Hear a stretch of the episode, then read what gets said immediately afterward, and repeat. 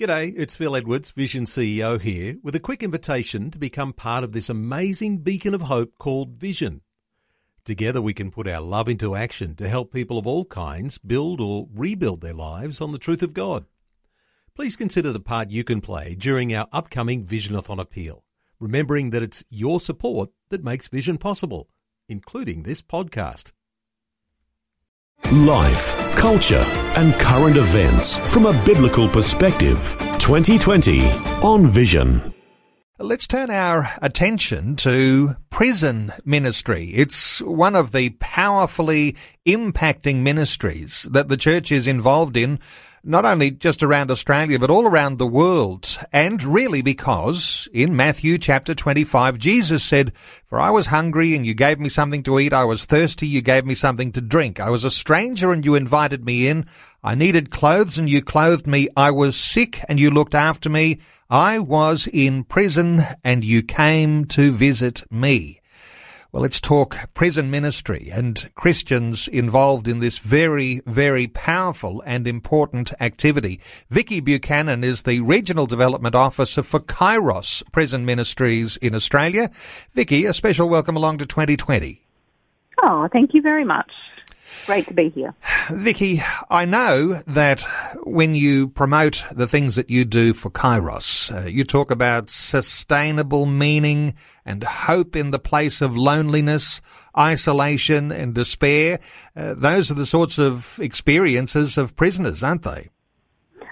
Absolutely. Um, you know, they're not called by their first name. Um, they are not listened to. And yes, life's not very easy inside. And so sharing, transforming love that Christians endeavour to do, and, you know, this message of forgiveness, you're going into sometimes a very tough environment, but uh, there are going to be glimmers where people are very open because of that isolation, because of that despair, uh, that they are open to the things of God and the ministry from a Christian. That's right. That's right. Um, the the inmates who do our program inside are carefully chosen by the chaplains, and very often uh, they've already got a relationship with the chaplains. Um, and um, the chaplain has recommended they join our program. Now we can only take about 20 to 25 inmates. You know, very often not even that much, depending on the facilities we've got. Um, so our inmates are, are carefully chosen. Um, and very often they are uh, already Christians, um, but have issues. Um, as you can imagine, imprisonment brings an, a raft of issues. Um, so they're carefully chosen, and they they start our program then with um, fear and trepidation about what this is all about, and they end it when um, with the knowledge that God is a good God and He is, um, you know, keen to have a relationship with them.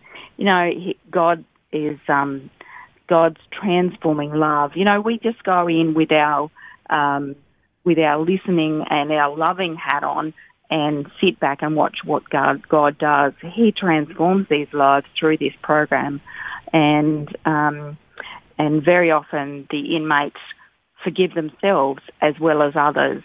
And uh, it's just a very powerful impact into the hearts and lives of incarcerated men, women, and youth. Uh, what um, that's what I love about Kairos is that it's not just about the prisoner, although the prisoner yes. is the starting point and you're caring for the needs of incarcerated people. But when we talk about prisoners, oftentimes they've got a partner or a spouse or children who are on the outside, and so you've got Kairos inside, Kairos outside. Give us a little insight that's into right. the work that you do, and uh, especially with women.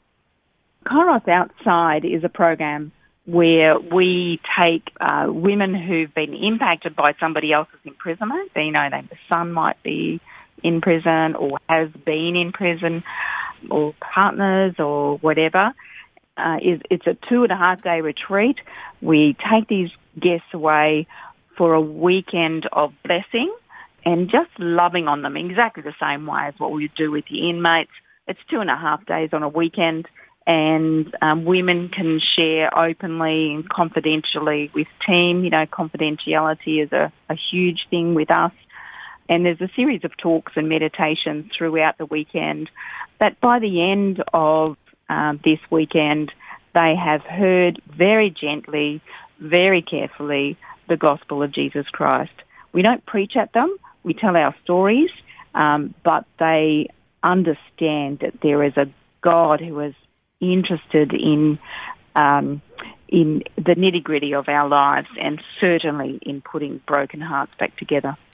And I think I can hear the sort of heartbeat that the Kairos team has as you start to describe that. It's uh, oftentimes a listening ear, that empathy, that uh, that ability to draw alongside and to be a support.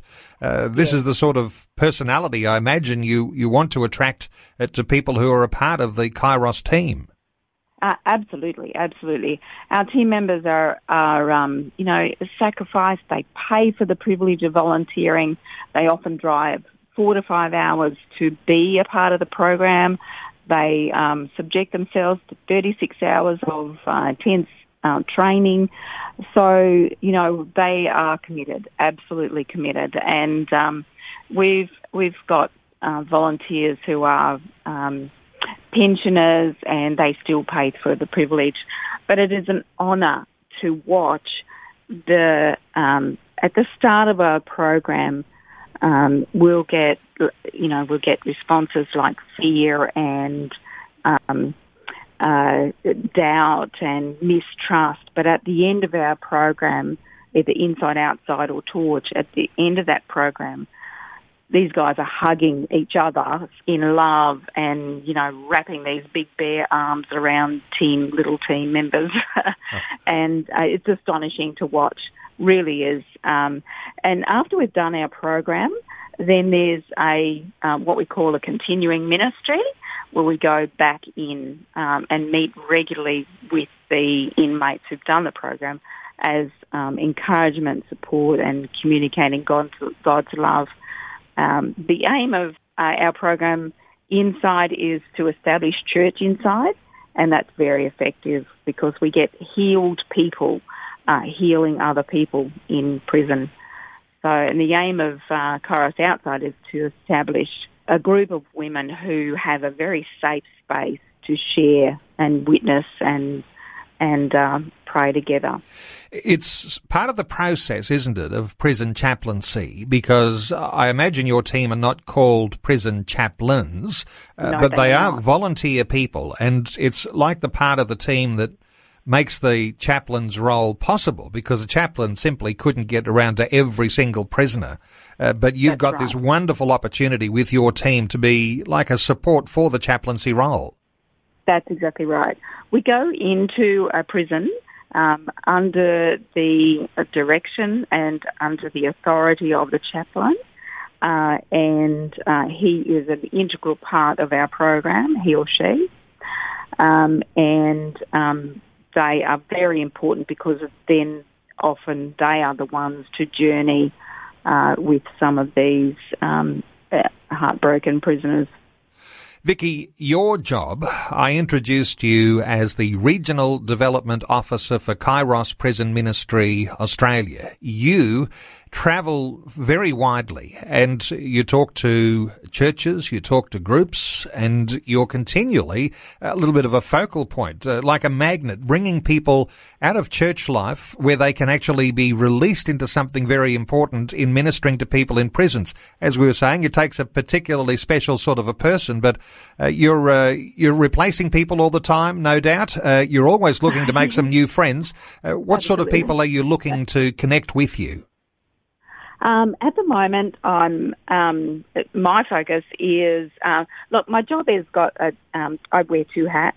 One, I'm responsible for the existing regions that have been already established in Australia. So uh, we operate Perth, Adelaide, uh, in one jail in in uh, Victoria, in a number of prisons and and uh, outside groups, and one torch in New South Wales and in about five regions in Queensland. So, uh, yes, I travel widely, um, but this 12 months um, I've been, um, uh, for the last 10 months, I've been concentrating on New South Wales because we have um, a green light to come into these new big prisons that uh, are being opened up.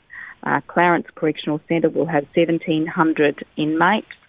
Uh, Nowra is huge. Uh, Wellington is huge. Um, down in New, uh, Junee, that's huge as well. And we want to grow our program because we've seen how effective it is. Uh, the other hat I wear is to try and get new established works up and running, and that's why I'm in Nowra at the moment uh, and Wollongong. Um, and if anybody likes to connect with me in those regions, down to Batemans Bay and and uh, inland a bit, um, and who would love to be involved in this brand new work, uh, establishing into Nowra Prison, um, you can uh, jump on the website and connect with us. I'd love to hear from Vicky, special honour to you. You're doing a magnificent oh, job and uh, it sounds like you've got a weight of responsibility on your shoulders, uh, working with oh. people as far as Perth, Adelaide, in Victoria, uh, concentrating your time at this time in New South Wales, but also uh, yeah. up into Queensland as well.